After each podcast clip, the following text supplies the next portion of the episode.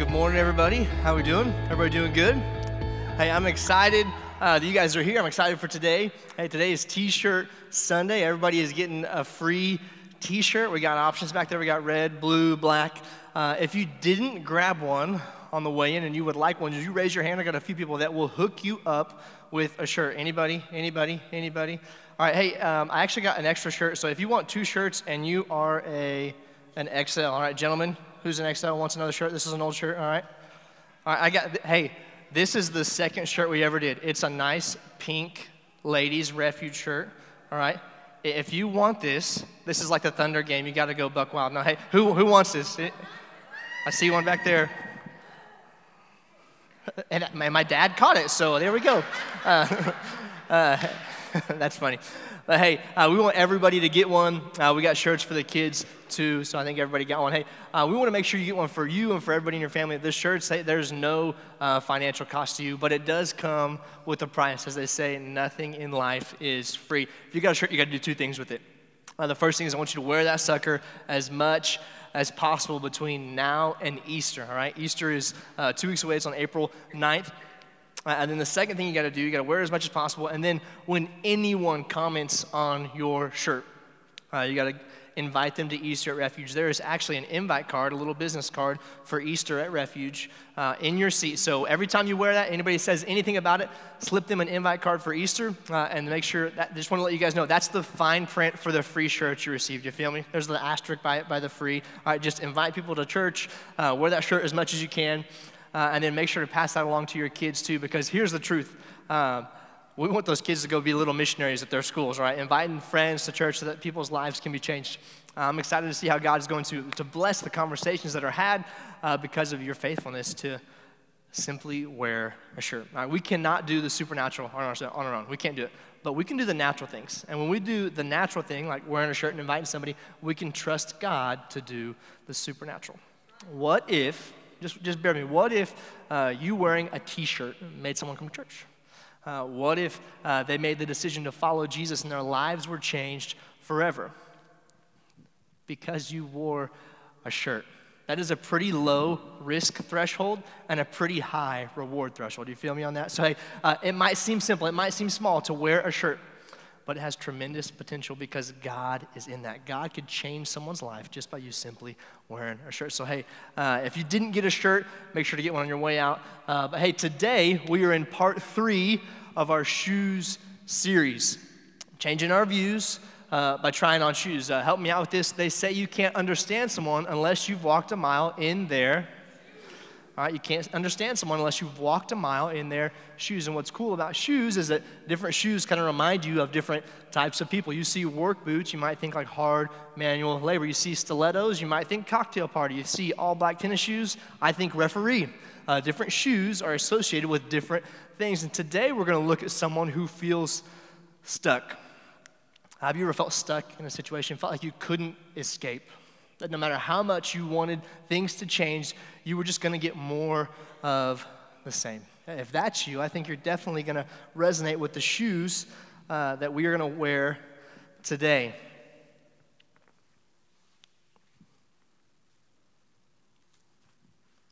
Uh, okay, the shoes that we're not going to wear today. All right, we got a mat today. No shoes. I'm to go barefoot. I was to go sockless, but my wife said nobody needs to see my hairy toes, so I had to, had to get away with that, all right? We're to go with a mat. So instead of shoes, uh, we're to walk on this mat today. Now, we're not to walk in this person's shoes because uh, he didn't walk. It actually says that he sat on his mat. I might need this up here every week. This feels really good on my toes, actually. It feels really good. Hey, but we're not to walk in his shoes because he sat on the mat. And as we put ourselves into this situation, it's easy to see how you could feel hopeless. Uh, like there is nothing that could change this man's uh, situation. This man was, was paralyzed. He was discouraged for so long that it's not just discouragement, it's actually full on hopelessness. He has no hope. He is feeling stuck. I don't know if you've ever had those days where it feels like you're stuck, you're discouraged, nothing is going your way. Uh, maybe that's how you came in today. You came in uh, worn down, tired, hopeless uh, this story, this story is for you. Uh, it's a reminder that as hopeless as any situation might seem, when you have Jesus, you have all the hope you need. When you got Jesus, you have all the hope you need. Uh, recently, I saw a, a, a lost dog poster. It's got a picture of the dog, and it looks nasty, like covered in fleas, ticks, mangy. Uh, and then it has a description, you know. Uh, says this dog is blind in both eyes, uh, basically deaf, recently neutered, uh, and then it finishes by saying he answers to the name Lucky. I didn't really see that poster. That was a joke, right? Uh, but, but that dog was called Lucky.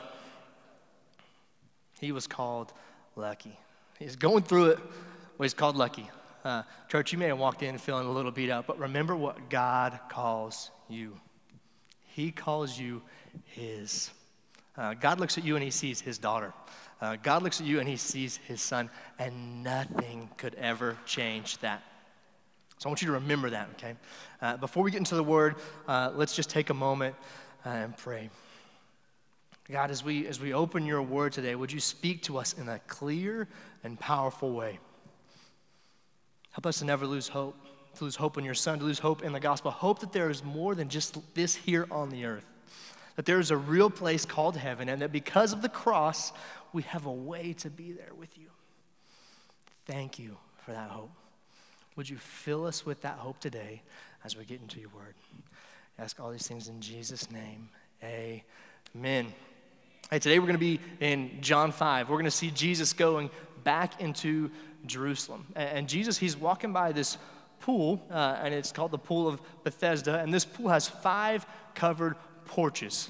And here in John 5, verse 3, it says this about it. It says, Crowds of sick people, blind, lame, or paralyzed, lay on the porches. If you've never heard of this pool of Bethesda uh, before, you're probably thinking, why is there this crowd of sick people hanging out by this pool? Uh, it doesn't seem like you think, you don't see a crowd of sick, lame, uh, blind, lame, paralyzed people hanging out by whitewater pools, right? That's not, that's not what you're thinking here. This pool is special. It says that every once in a while, an angel would come uh, and it would stir the waters of this pool, the pool of Bethesda, and whoever got in this pool first would be healed.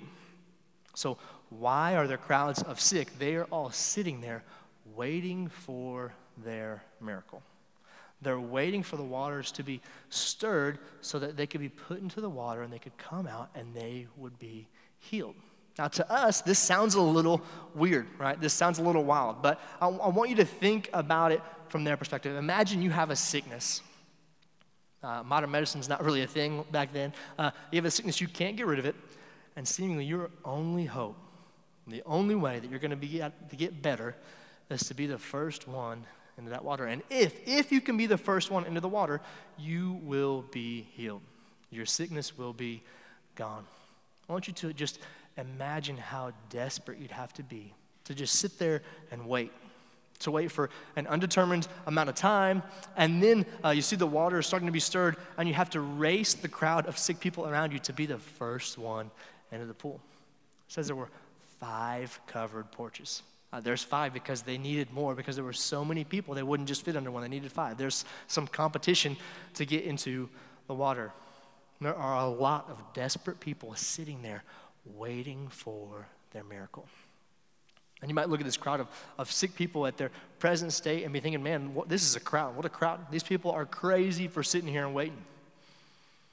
They're not crazy, they're desperate. They are holding on to just the slightest chance that maybe, maybe this could heal me.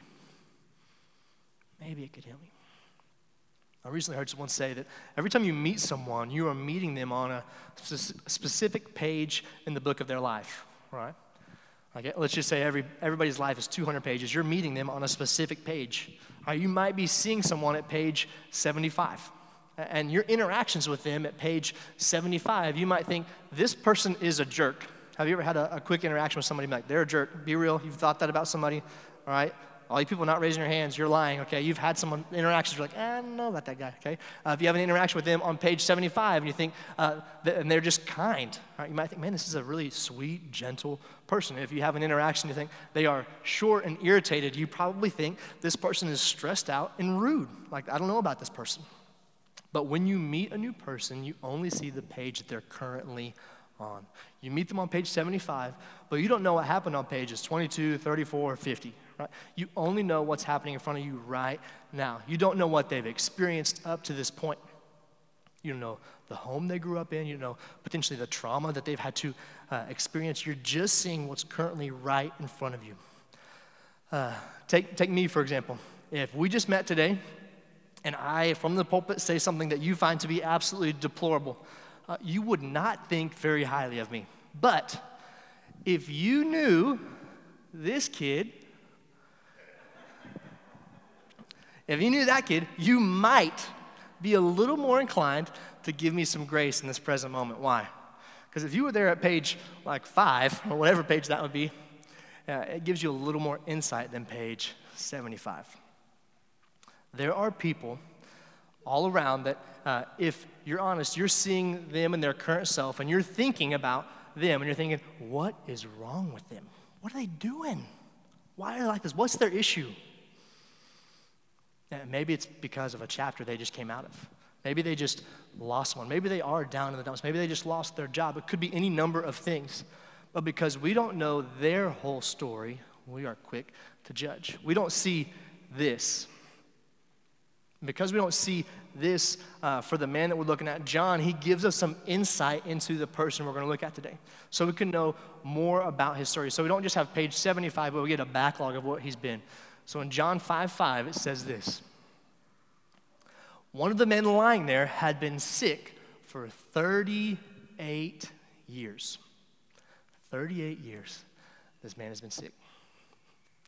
That's longer than my life, okay? He has been sick for 38 years. He has not been able to walk. It doesn't tell us exactly. We don't know if this was something he's had from birth and he's like 38 years old, or possibly an injury that he sustained while, like he used to be able to walk, but now he can't. All we know is for 38 years, he's been paralyzed. He has not been able to walk. And he is waiting at this pool. Put yourself onto his mat for a second. Imagine that first time you got there. You're under the porch at the pool Bethesda. Think about how excited he would be when he saw the waters being stirred. How hopeful you'd be when you see the waters start to move. And time and time again, you see others beat you there. You see others being healed. You see others get what you wanted. For 38 years, disappointment after disappointment after disappointment. And what started off as full of hope when he first gets there. There's now hopelessness. He's uh, simply there to beg for survival. Uh, and what seems like a hopeless situation changes when Jesus shows up. Hear me on this. When Jesus shows up into your life, you don't need to live a life without hope because hope has arrived. So there's this man who's sitting here on his mat 38 years of disappointment, 38 years of not being able to move. And when Jesus sees this man, he asks him a question Would you like to get well? 38 years hasn't moved. Jesus asked a paralyzed man, Would you like to get well? It seems like a no brainer of a question. Like, yes, I would like to get, get well. That's a silly question, Jesus. But here's what the paralyzed man says. Verse 7 he says, I can't, sir. 38 years. I can't. There's a, an African parable that talks about how uh, they would train elephants in Africa.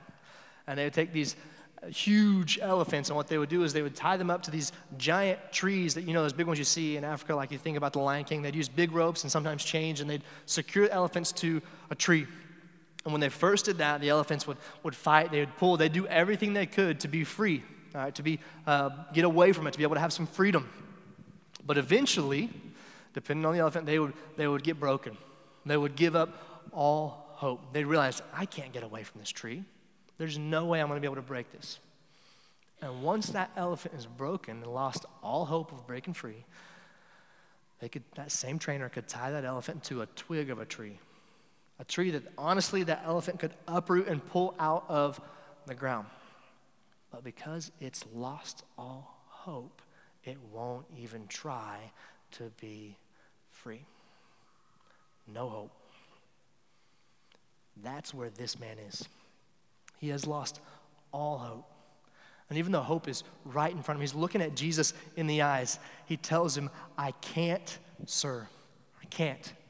He goes on to say, Why? Says, For I have no one to put me into the pool when the water bubbles up. Someone else always gets there ahead of me. I don't know if he caught that. Jesus asked him a question Do you want to get well? And he says, I can't. I can't get into the water. Uh, Jesus didn't ask him if he was able to make it and if he could make it into the water. What he asked him, said, Do you want to get well? This man is so hopeless, so broken. He's standing with Jesus right in front of him, and Jesus is asking him, Do you want to be well?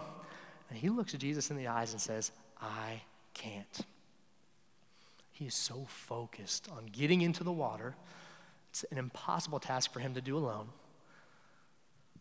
This man, he, he doesn't lack a desire to be well. He thinks he lacks the means to be well, but he's missed the question entirely. He's so hopeless that someone in front of him is asking, Do you want to be well? And he says, I can't, I can't get well. Where in your life, where in your life do you feel like there's no way things could change? I think a way to kind of get to this is when someone asks about this thing, whatever it is for you, your response is, it'll never happen. It'll never happen. Those are the areas where all hope is gone. You say, man, don't lose hope. Some of you, you came in today and you are feeling hopeless about your children. They've wandered from the faith, and it seems like it'll take a miracle for them to restore their walk with God. You're hopeless about it. I don't think they're ever going to come back. That's how you feel right now. Some of you are hopeless about family members breaking free from addiction and turning to Jesus. Uh, some of you guys, you're, you're hope, you feel hopeless about your career. You started a path that you thought maybe I would love this, and now I hate work, but it's too late to start over. It just, it's hopeless. Some of you are hopeless about cancer. Someone you love has gotten a diagnosis, and it has wrecked your faith. Some of you might feel hopeless about your, your mental health. You, you feel that you'll never get relief from anxiety and depression that you experience. Some of you, maybe you walked in and you're feeling hopeless about your marriage. I don't know if God's gonna be able to fix this. Like, if you were honest, the only reason you're here is because you're desperate. And whatever area it is for you, you just feel hopeless. Like, there's no way this could change. I just want to say, I'm, I'm so sorry for the pain that you're experiencing. I, I by, by no means don't want to minimize what you are going through because all those are real and they can hurt like hell. Like, don't lose hope. God is good. Maybe, maybe you're feeling like uh, you're at rock bottom. Uh, there's a Pastor Tony Evans, and he says this. Oh, I thought I was going to hit my head on the mat. I hit it on the, the tile. There's a pastor says, he says, well, maybe you feel like you're at rock bottom, and sometimes, sometimes God will use rock bottom to get your eyes on Jesus because there's nowhere else you can look but up. Sometimes he'll use the rock the rock bottom to make you look to the rock of ages, that your eyes are on Jesus. And this paralyzed man, he looks Jesus into the eyes and he is stuck in his hopelessness. He says, I can't be well. And when Jesus hears this man and the hopelessness he feels, he, he doesn't tell him to have hope, he just tells him to stand up. Verse 8, it says this Stand up, pick up your mat, and walk. Jesus asks him, Do you want to be well? He's like, I can't do it. And then Jesus just tells him, Just stand up, just do it. Stand up, pick up, and walk. In verse 9, it says this Instantly the man was healed. He rolled up his sleeping mat and began walking. This man was so hopeless. He's looking at Jesus and he said, I can't be well. He went from that, I, there's no way I could do this. I can't be well. There's nobody to get me into the water. I can't do it. He goes from that to walking. And, and I'm sure leaping and dancing for joy. I want you to think about 38 years of dance moves saved up. He's got to bust a move. There's actually a passage in Isaiah that talks about the signs of the Messiah to come. One of the signs is that it says, the lame will leap like deer. Jesus isn't only uh, healing a man, he's also fulfilling signs to show he is the Messiah. That Jesus is their long expected hope. When Jesus is there, there is always hope. When Jesus is there, there is always hope. Always. This man was hopeless. He, he didn't think it would ever happen. I mean, he looked God in the eyes and said, I can't. God didn't try to, to reason with him. He just said, Stand up, be healed. When Jesus is there, there's always hope. If you keep reading uh, the Pharisees, the religious leaders of the day, they get mad at this lame man for walking with his mat because it's the Sabbath. Uh, there are some people that are so cold and tied to the rules of religion that Jesus could walk into the room with him and, and they'd complain. Jesus just healed a man. He just gave him back his legs, and they are mad because it's the Sabbath. I, now, hear me. I love rest as much as the next guy. You do need Sabbath to spend time enjoying God. Uh, but the Pharisees, they've taken this instruction of God and they've made it into a heavy burden. Something that was supposed to be a blessing, they've turned into a curse. Takeaway for us is when Jesus moves in your life, focus on Him. Don't focus on the naysayers. Don't focus on the people who are getting mad that God's moving. Uh, the Pharisees, they get mad and they start interrogating this man and say, Who told you you could carry your mat? And he's like, The one who healed me, he told me. Like Jesus gave me the ability to walk, I'm going to listen to him. Playing religion and trying to do the right things and, and just do the perfect thing, uh, it's a hopeless game. Try to get there by keeping the checklist. But following Jesus changes everything.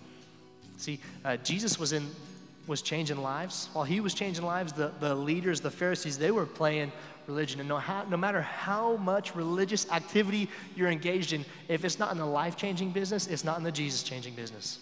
Like Jesus changes lives. He made the lame walk, He made the deaf hear, He made the sick well. But bigger than all of those physical things, Jesus brings the dead back to life. The Bible is clear that, that we are dead in our sin. Each and every person is dead in their sin. Not, not a physical death, right? Because you guys, your hearts are still beating, but it's talking about a spiritual death, that we are spiritually dead because of our sin. You want to talk about a hopeless place? We are dead in our sin. No way out on our own. But just like the paralyzed man, Jesus met us there and He gives us hope. He gives us life. When Jesus went to the cross, all of our sin was placed on Him. He paid the debt that had to be paid. And because He died, we have life through Him. When we have Christ, we have everything. Everything. Uh, whatever circumstances you're facing, when you have Christ, you have hope. Not only the hope of heaven and eternity with Him, uh, but if He can take His death and turn it into something good for us, He can turn your problems around and use them for good too. He can. If He can take the cross and make it a great thing for us, He can turn your problems around. There are going to be days where uh, it feels like nothing will go your way. I, I get that. There will be days where it feels like nothing's going to go your way. Uh, just to be completely real, I had one of those days this week. Just a, day that did not go the way I wanted it to go. And for the most part, it was just the stuff of life. Like nothing unique to me, nothing unique to my life, nothing's gonna alter my life. It was just stuff did not go the way I wanted, not go the way I wished for me and my family. Uh, and it's kind of a, a, downer of a day. And I'm working on this message about hope or feeling hopeless. Um, and I'm, I'm literally getting, uh, doing message prep, and this text sneaks through, and um, everything else was on the, all, all surface stuff, not big stuff, just kind of that buildup of stuff. I didn't, didn't go my way. to this text, and there's a, this kid that was in my kids' ministry years ago. Um, and he took his own life. I, I, knew him as this, I knew him as this little kid. And he, he's four, he was 14 year old and still just a kid. And uh, that hurt to hear. Um, and, later in the day, like that was a close the laptop, leave the copy shop moment. I'm like, I'm not doing this anymore. I need a, I need a, I need a break. And uh, later in the day, as I'm stewing on it, I'm trying to, to just finish the message, and it's just, it's just sitting there with me, and I'm trying to feel this and process this. Uh, uh, this 14 year old kid felt hopeless. Like there was no way out. And that, that breaks my heart. It does. But I don't want the enemy to discourage me from the message that we have in God's Word today. Because uh, somebody here needs to hear this that even when you feel absolutely lost, even when you feel absolutely hopeless, God is there. That God is bigger than every challenge you'll ever face. I, I don't know uh, what chapter you're in life, I don't know what page you're on. You could be in the middle of an exhilarating story that is fun and exciting, or you could be in the middle of a chapter that has just beat you up.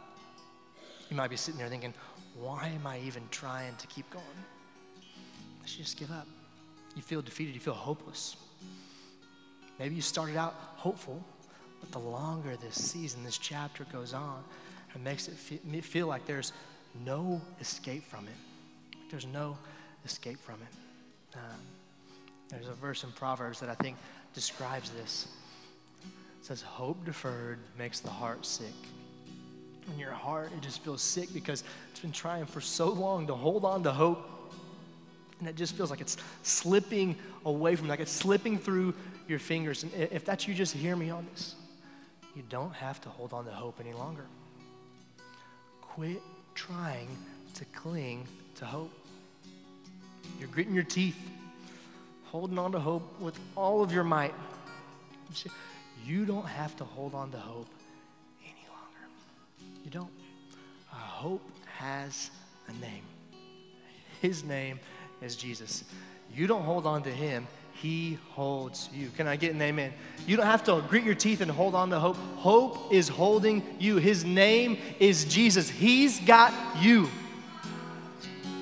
Absolute worst case scenario for whatever you're going through whatever you're going through, the worst case scenario is Jesus looking at you and saying, We'll go through this together. I'm right here. The God who made heaven and earth is right here with you. He gets it, He gets us. It says this in, in Hebrews 4. This high priest, of, our high priest of ours understands our weakness, for he faced all the same testings we do, yet he did not sin hope. Jesus. He gets us because he lived a life just like we did. He was tried the same way we are. And Jesus is right there with us. Whatever situation you're in, you've got hope because you've got Jesus. Jesus. On, on, on the flip side of that, if we don't have Jesus, we truly are hopeless. We are. I'm so thankful that we don't have to be, that Jesus wants to be with us. The Bible tells us that Jesus is knocking at the door. Like he's knocking at the door of your heart. He is ready to start a relationship with you, but he won't force his way in. You can't force love. And Jesus, he loves you and he wants to walk through life with you. And when you start a relationship with Jesus, there is never any reason to feel hopeless. Might be a trying season, I get that. I don't want to minimize that at all. But God is with you. Maybe you need to be reminded of that today. Maybe you're a Jesus follower and you've let the worries of the day take away your hope.